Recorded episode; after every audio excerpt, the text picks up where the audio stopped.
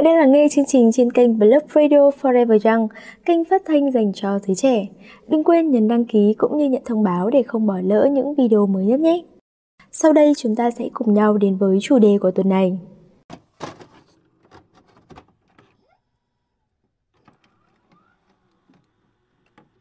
Lần này không phải Tường mà chính Vi nhìn bóng lưng Tường lên xe rồi mất hút. Tường à, em xin lỗi, chúng ta đã chở nhau cả thanh xuân nhưng lại bỏ lỡ nhau cả một cuộc đời còn lại. Em xin lỗi và cảm ơn anh về tất cả. Em biết chúng ta đều sẽ buồn nhưng sẽ sống tốt đúng không anh? Sau đây, mời bạn lắng nghe chuyện ngắn Chúng ta đã chở nhau cả thanh xuân nhưng lại bỏ lỡ cả một đời của tác giả Jessica T.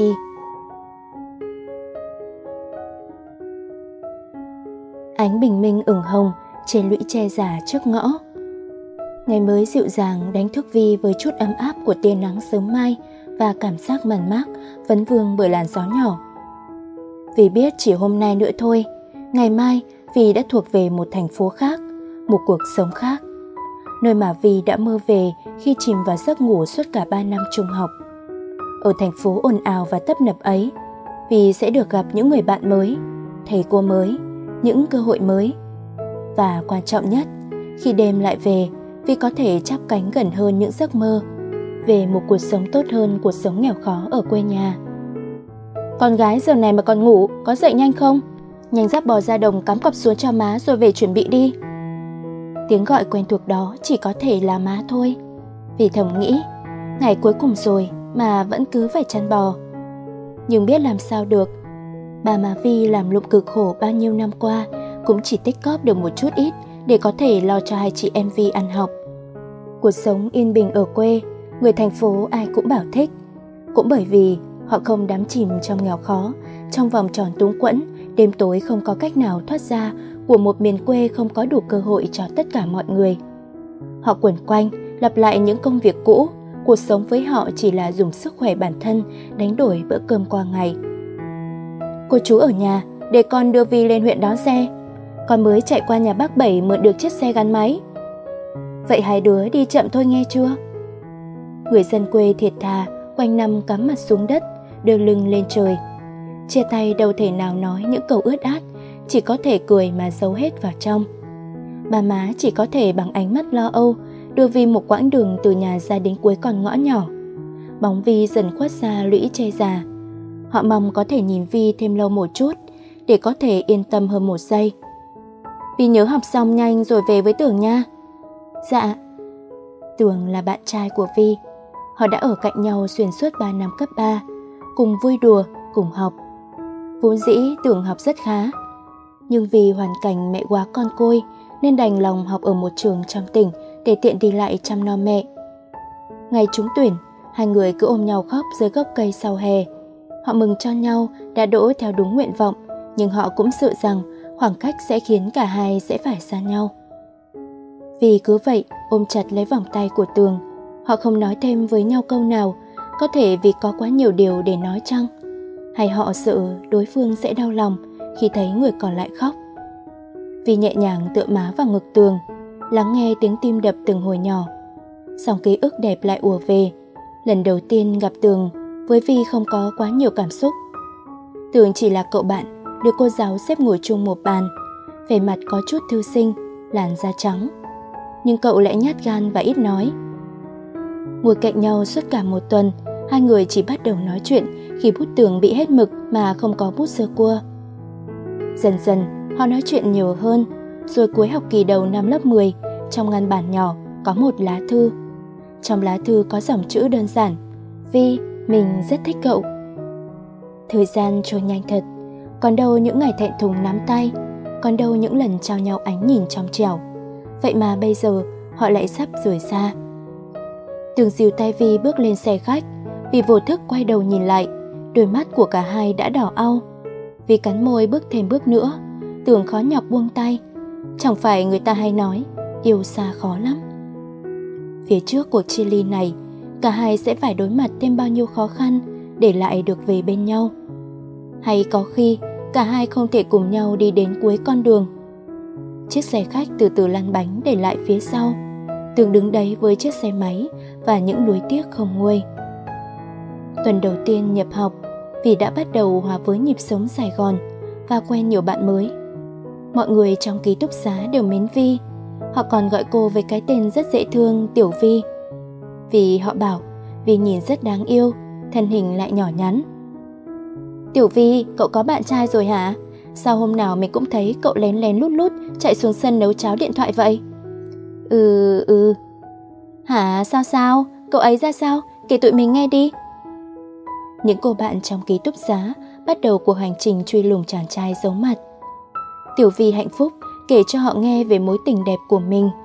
Lâu lâu trong cuộc nói chuyện lại vang lên những tiếng cười khúc khích. Tụi bạn rất tỏ vẻ thích thú về tình cảm của Vi, tình cảm mà bất kỳ cô gái trẻ nào cũng muốn có. Màn đêm lại buông xuống, mang theo những giấc mơ thật đẹp. Vi đang nằm ngủ trên một chiếc giường rất lớn, mỉ mắt lay động, căn phòng mở ra với sự trang trí lộng lẫy. Từng ngóc ngách, từng chi tiết đều được chạm khắc tinh xảo. Một không gian hoàn hảo phủ đầy vẻ sang trọng, tráng lệ và nguy nga. Vươn ánh mắt nhìn ra xa hơn, toàn bộ khung cảnh thành phố thu vào tầm mắt. Sài Gòn vào buổi sáng sớm không quá nhộn nhịp, vì nhìn thấy những người bán hàng rong tất bật đẩy những chiếc xe, những quả gánh rất nặng. Thế giới của những con người mưu sinh tha hương cầu thực. Cuộc sống của những người nghèo, làm lụng vất vả cũng chỉ đủ cơm ăn qua ngày, vì đã không còn thuộc về. Cô cảm thấy biết ơn và trân quý cuộc sống hiện tại trong tòa lâu đài của bản thân. Trên chiếc bàn nhỏ bên cạnh giường, món sữa chua Ai Cập cùng những hoa quả yêu thích đã sẵn sàng. Vì tượng người và chiếc gối với những đường thêu tinh xảo thưởng thức bữa sáng. Bỗng, một vòng tay lớn từ phía sau. Hương nước hoa của anh thoang thoảng trong không khí, ôm trọn lấy khứu giác.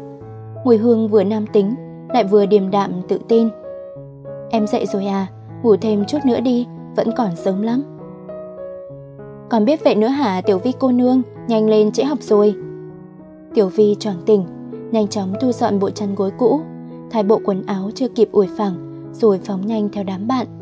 Trong những tiết học chán ngắt trên lớp, đôi khi Vi vẫn tự hỏi giấc mơ của mình. Lần nào cũng vậy, Vi chưa bao giờ mơ đủ lâu để nhìn thấy khuôn mặt của chàng trai với giọng điệu cưng chiều ấy. Vi bật cười khúc khích khi thầm nghĩ đó là Tường. Nhưng rồi lại thoáng buồn khi vấn vương, có khi nào không phải là anh? Mỗi lần có ý nghĩ như vậy, tôi đến vì lại bảo Tường nói qua điện thoại rằng anh rất yêu cô, anh rất nhớ cô. Nhiều lúc, Tường có hỏi, phải chăng hôm nay có chuyện gì xảy ra? Nhưng vì chỉ tìm những mẩu chuyện vật bù đắp sự lo lắng của anh.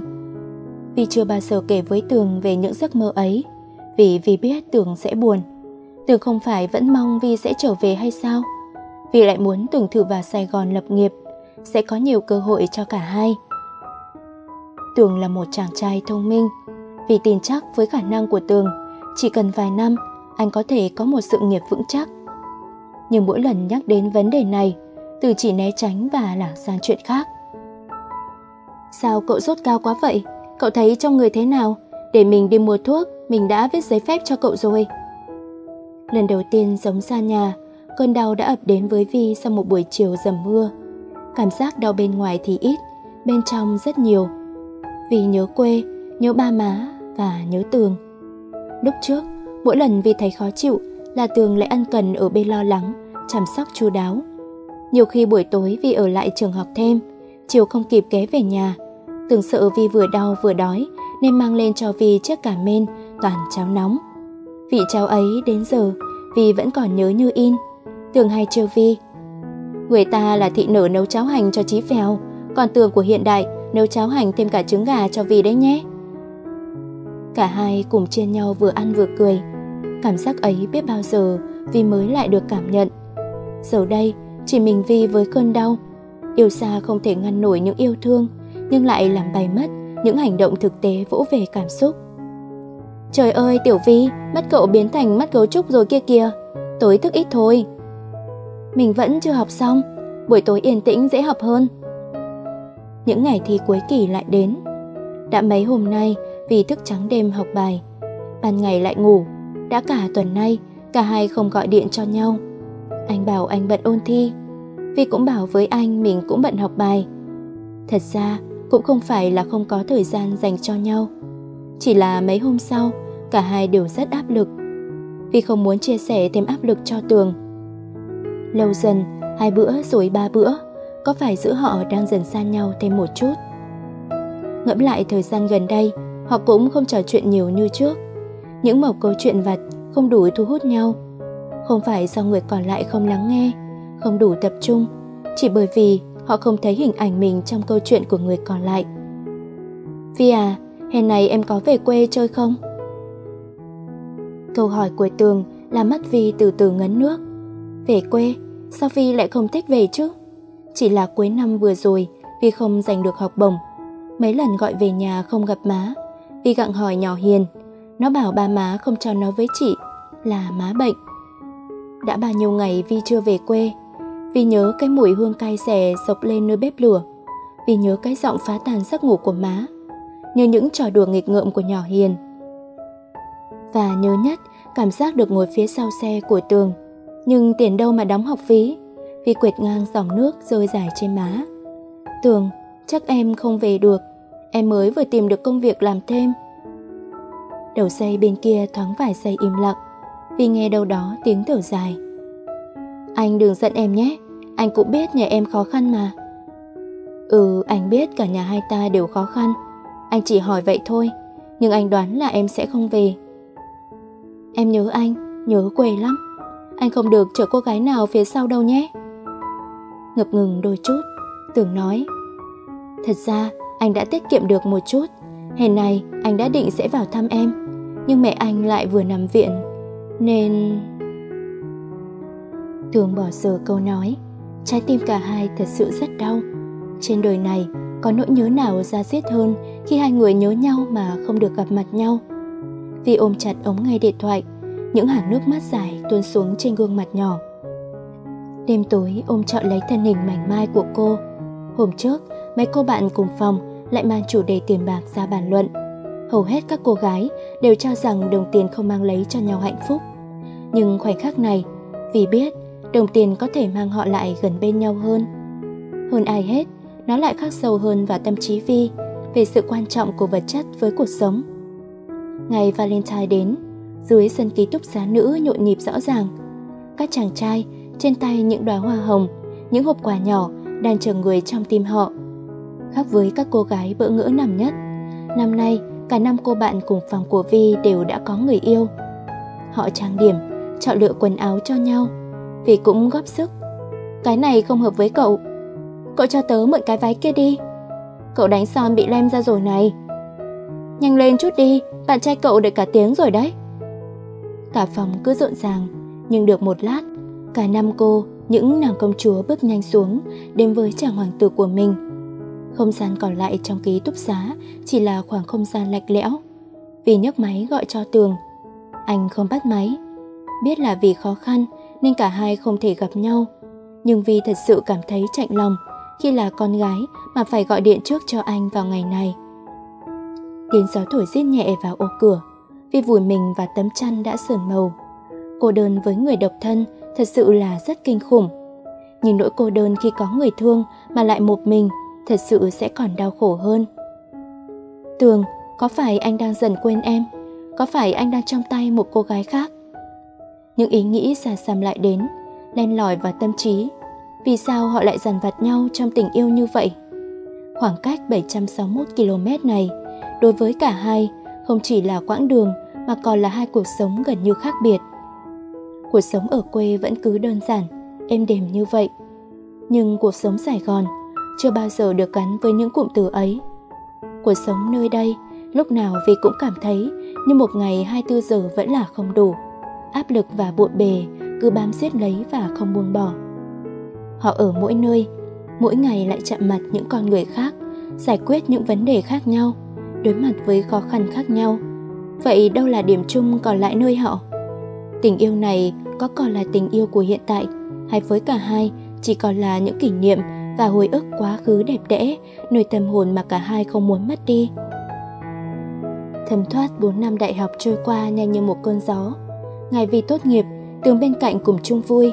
Tụi bạn cùng ký túc xá thẹn thùng nhìn cả hai bên nhau mới thấu hiểu vì sao họ lại có thể bên nhau dài lâu như vậy. Đôi trai tài gái sắc này như tỏa ra những tia sáng khi đứng cạnh nhau. Ánh mắt cả hai trao nhau thấm đượm tình yêu. Khi bữa tiệc chia tay sắp tàn, Vi quay sang tựa vào vai Tường. Sao anh vào đây vậy? Sao anh không báo em trước? Tường nhẹ nhàng đặt lên trán Vi một nụ hôn, đưa vòng tay quàng qua vai Vi. Anh đến để đưa em quay về, sống ở nơi mà ta thuộc về. Vì thoáng sững người, thời khắc này cuối cùng cũng đã đến. Vì phải lựa chọn giữa yêu thương và tương lai mong ước. Một bên là tình cảm 7 năm bên chàng trai, cô dành cả thanh xuân bên cạnh. Một bên là ước mơ về một cuộc sống khác, tương lai thực hiện giấc mơ về một cuộc sống đủ đầy. Với Tường, vì biết đó là sự lựa chọn mang đến một gia đình hạnh phúc. Nhưng hạnh phúc ấy có thể nào khỏa lấp đi ngọn lửa mưu cầu một cuộc sống tốt hơn. Vì đã quen sống ở Sài Gòn, vì thích được là một phần của thành phố và được nơi đây mang đến những cơ hội tốt. Không giống quê nhà, nơi đây vì chỉ cần cố gắng hết sức, nhất định sẽ trả về cho cô kết quả đáng mong đợi. Vì yêu Tường, yêu quê hương, nhưng quê hương với Vi không phải là tiến lên, mà chính là một con đường lùi. Tường à, em thật sự rất yêu anh. Nhưng, nhưng em không thể trở về. Vì, vì sao? Tường trầm giọng, lần đầu tiên sau bao năm bên nhau, Vi trải lòng về những giấc mơ hàng đêm. Cả hai lặng yên, kể cho nhau nghe về bức tranh tương lai họ mong muốn, rồi cả hai cùng ngậm ngùi nhận ra sự thật phũ phàng. Hóa ra từ rất lâu rồi, trong bức tranh tương lai của họ không có bóng dáng người còn lại. Khoảnh khắc xé lòng ấy cuối cùng đã đến. Tường ôm Vi thật chặt, hôn lên môi Vi để hai dòng nước mắt hòa lại làm một. Vi nấc nghẹn. Tường à, em tiện anh lên xe giống như ngày đầu em lên xe khách vào Sài Gòn Tường nhé. Lần này không phải Tường, mà chính vì nhìn bóng lưng Tường lên xe rồi mất hút. Tường à, em xin lỗi, chúng ta đã chở nhau cả thanh xuân nhưng lại bỏ lỡ nhau cả một cuộc đời còn lại. Em xin lỗi và cảm ơn anh về tất cả. Em biết chúng ta đều sẽ buồn, nhưng sẽ sống tốt đúng không anh? Giọng đọc Bạch Dương, thiết kế Hương Giang, sản xuất Thành Lam.